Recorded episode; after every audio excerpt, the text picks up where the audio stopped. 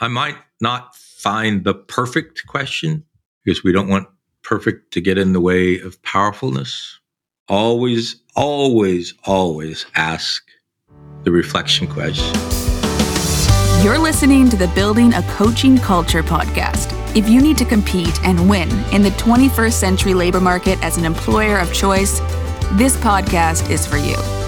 Each week, we share leadership development, coaching, and culture development insights from leading experts who are developing world class cultures in their own organizations. And now, here's your host, J.R. Flatter.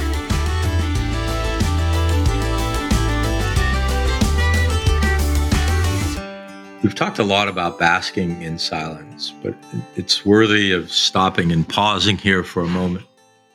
It's very uncomfortable and very unnatural for a leader who's had a mentoring style of leadership to be silent. It takes even more courage to say, I'm not sure. What do you think?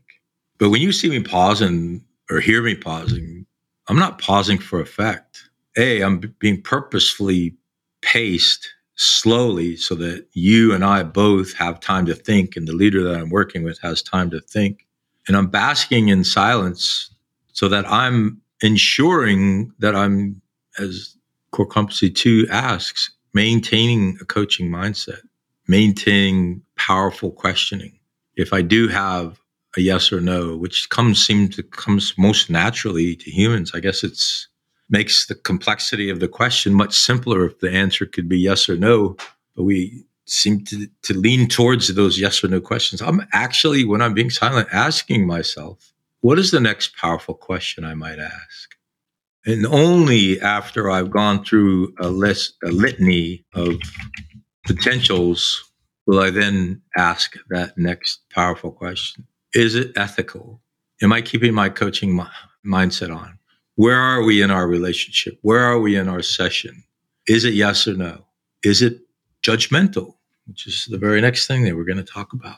You know, is the clock ticking towards the end of our session? And I now need to start thinking beyond the session and not open Pandora's box in the 55th minute of our 60 minutes together. But of all the changes or lessons of coaching and challenges, learning to bask in silence is probably one of the most powerful, but also one of the most challenging. Jump in here for a second and talk about your experiences with this lesson learned. I guess um, just from like an entirely practical reason, it just gives the other person a chance so you don't interrupt them. I think you mentioned that, but I, I tend to do that when I'm in person with people.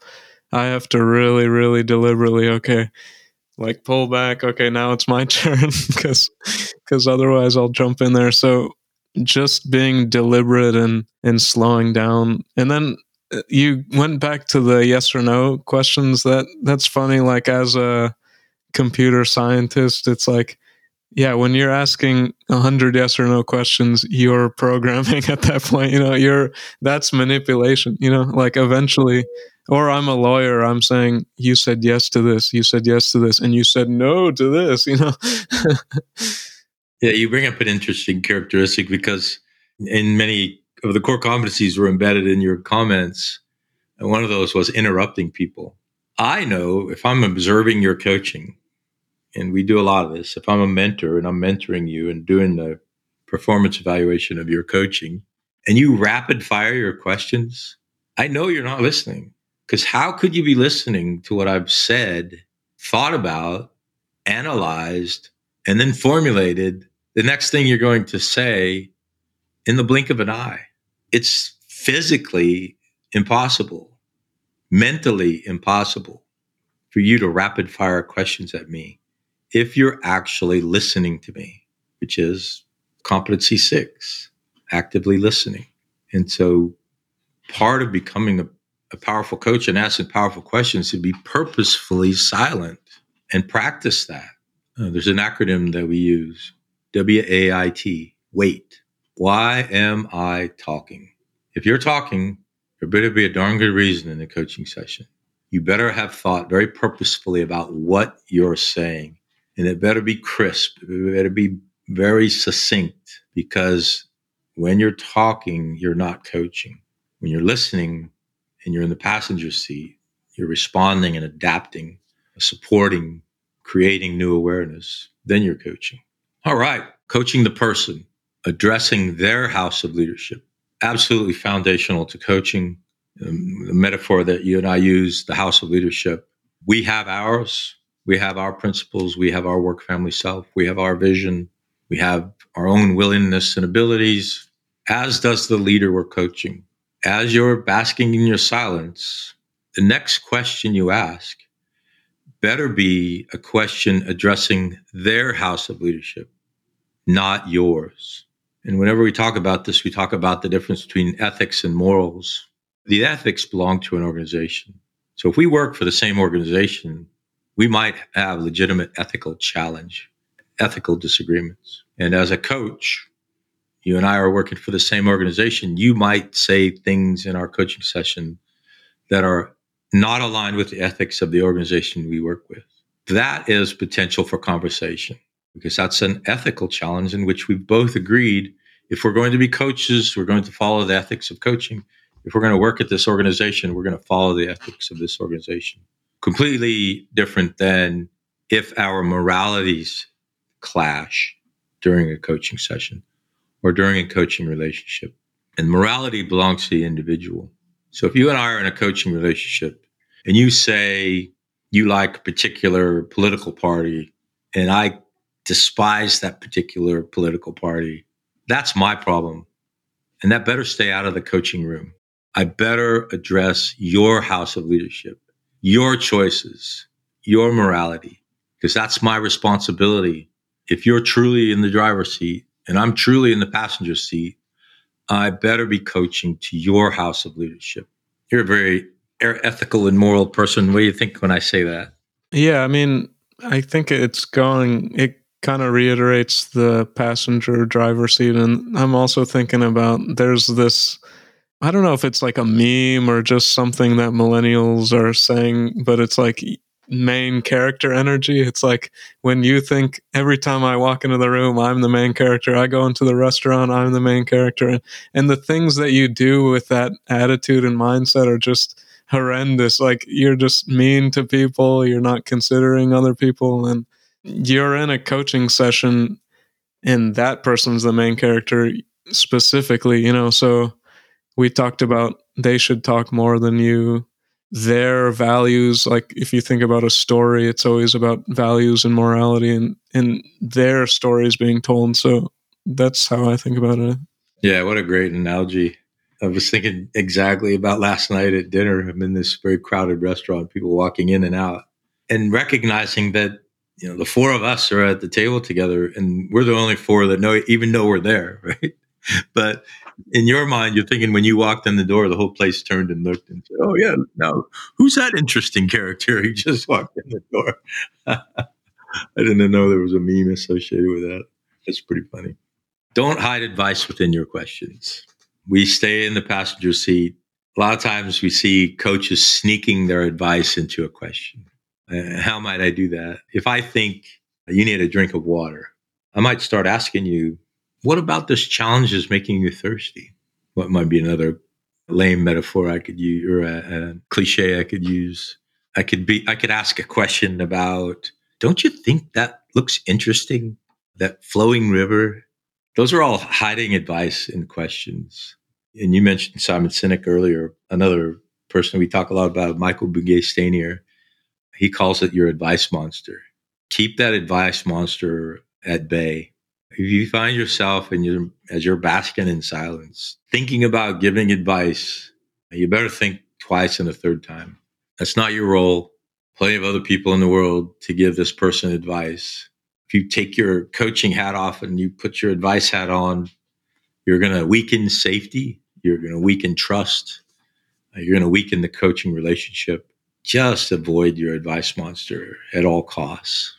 You know, I have people ask me all the time, but yeah, what if I've been down that trail a hundred times before? Yeah, if it's exigent, like the house is on fire and you know where the fire extinguisher is and you know you're in the middle of a coaching session, you're not going to let the house burn down and not pick up the fire extinguisher. somebody comes up to your desk and asks, Where is the stapler? You're not going to begin coaching and saying, Well, what is it about the stapler that interests you? You're simply going to show them, Well, the stapler's right here. That's not hiding advice. And there are times uh, that the circumstances require. What do you think about your advice, Monster? Yeah, it's like almost just another way to insert yourself because you have a tendency like you're meeting with a person you know, let's talk and I'll give my opinion and you give your opinion. But the advice is just you kind of, you know, giving somebody your your values and your opinions. And I think also um, I mentioned liability earlier. It's like if I give you advice and then something bad happens, you're going to come back to me and say, "Hey, I followed your advice and it didn't work."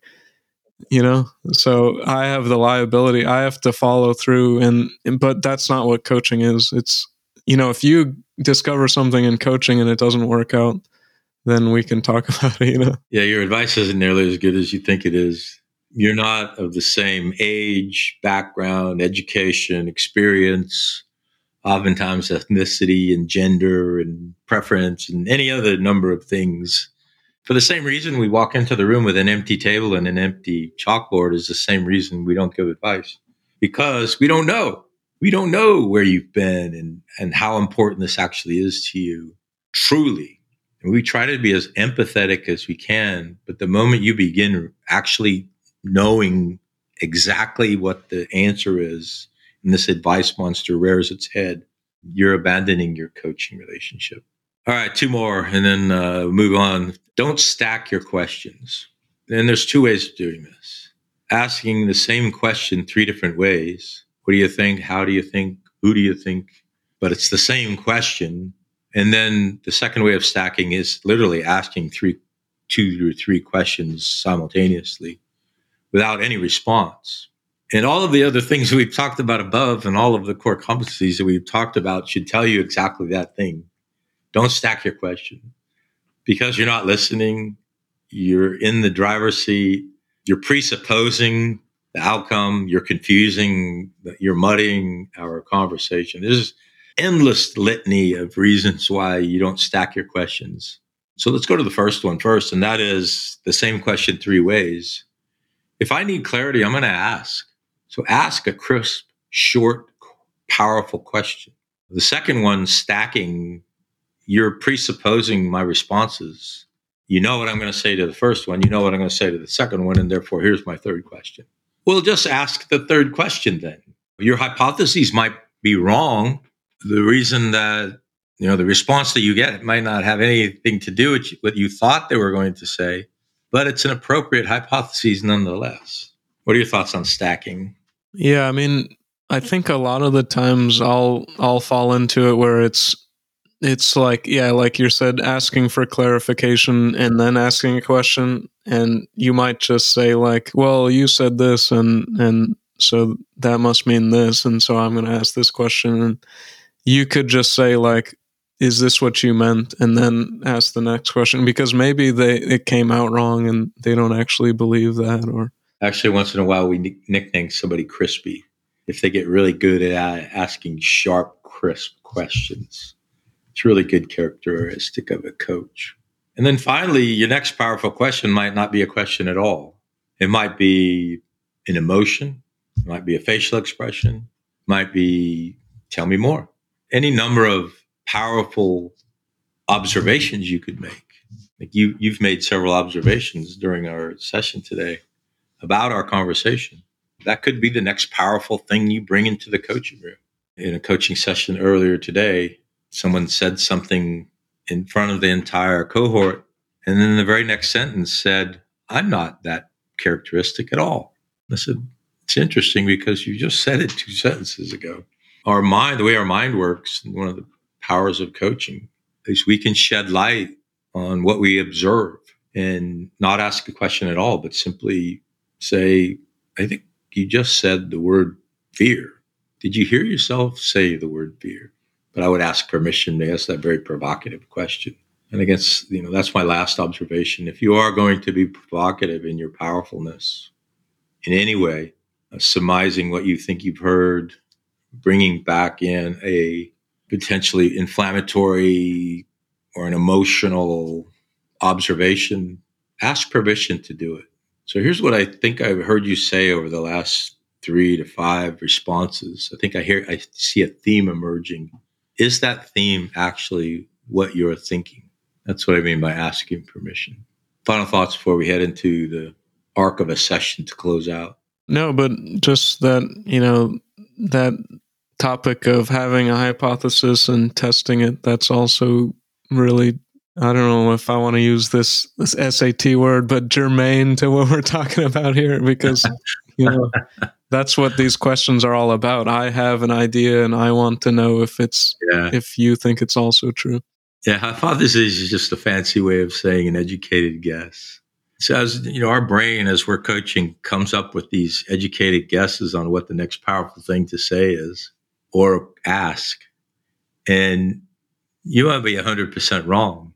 It doesn't mean that your question was wrong. It doesn't mean you violated the fundamentals of coaching or you asked an unpowerful question. You simply formed a hypothesis that wasn't supported.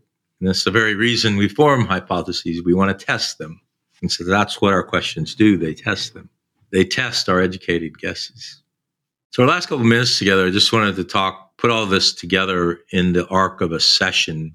And I know we talked about this a lot in the beginning about its relevancy to the question we're asking.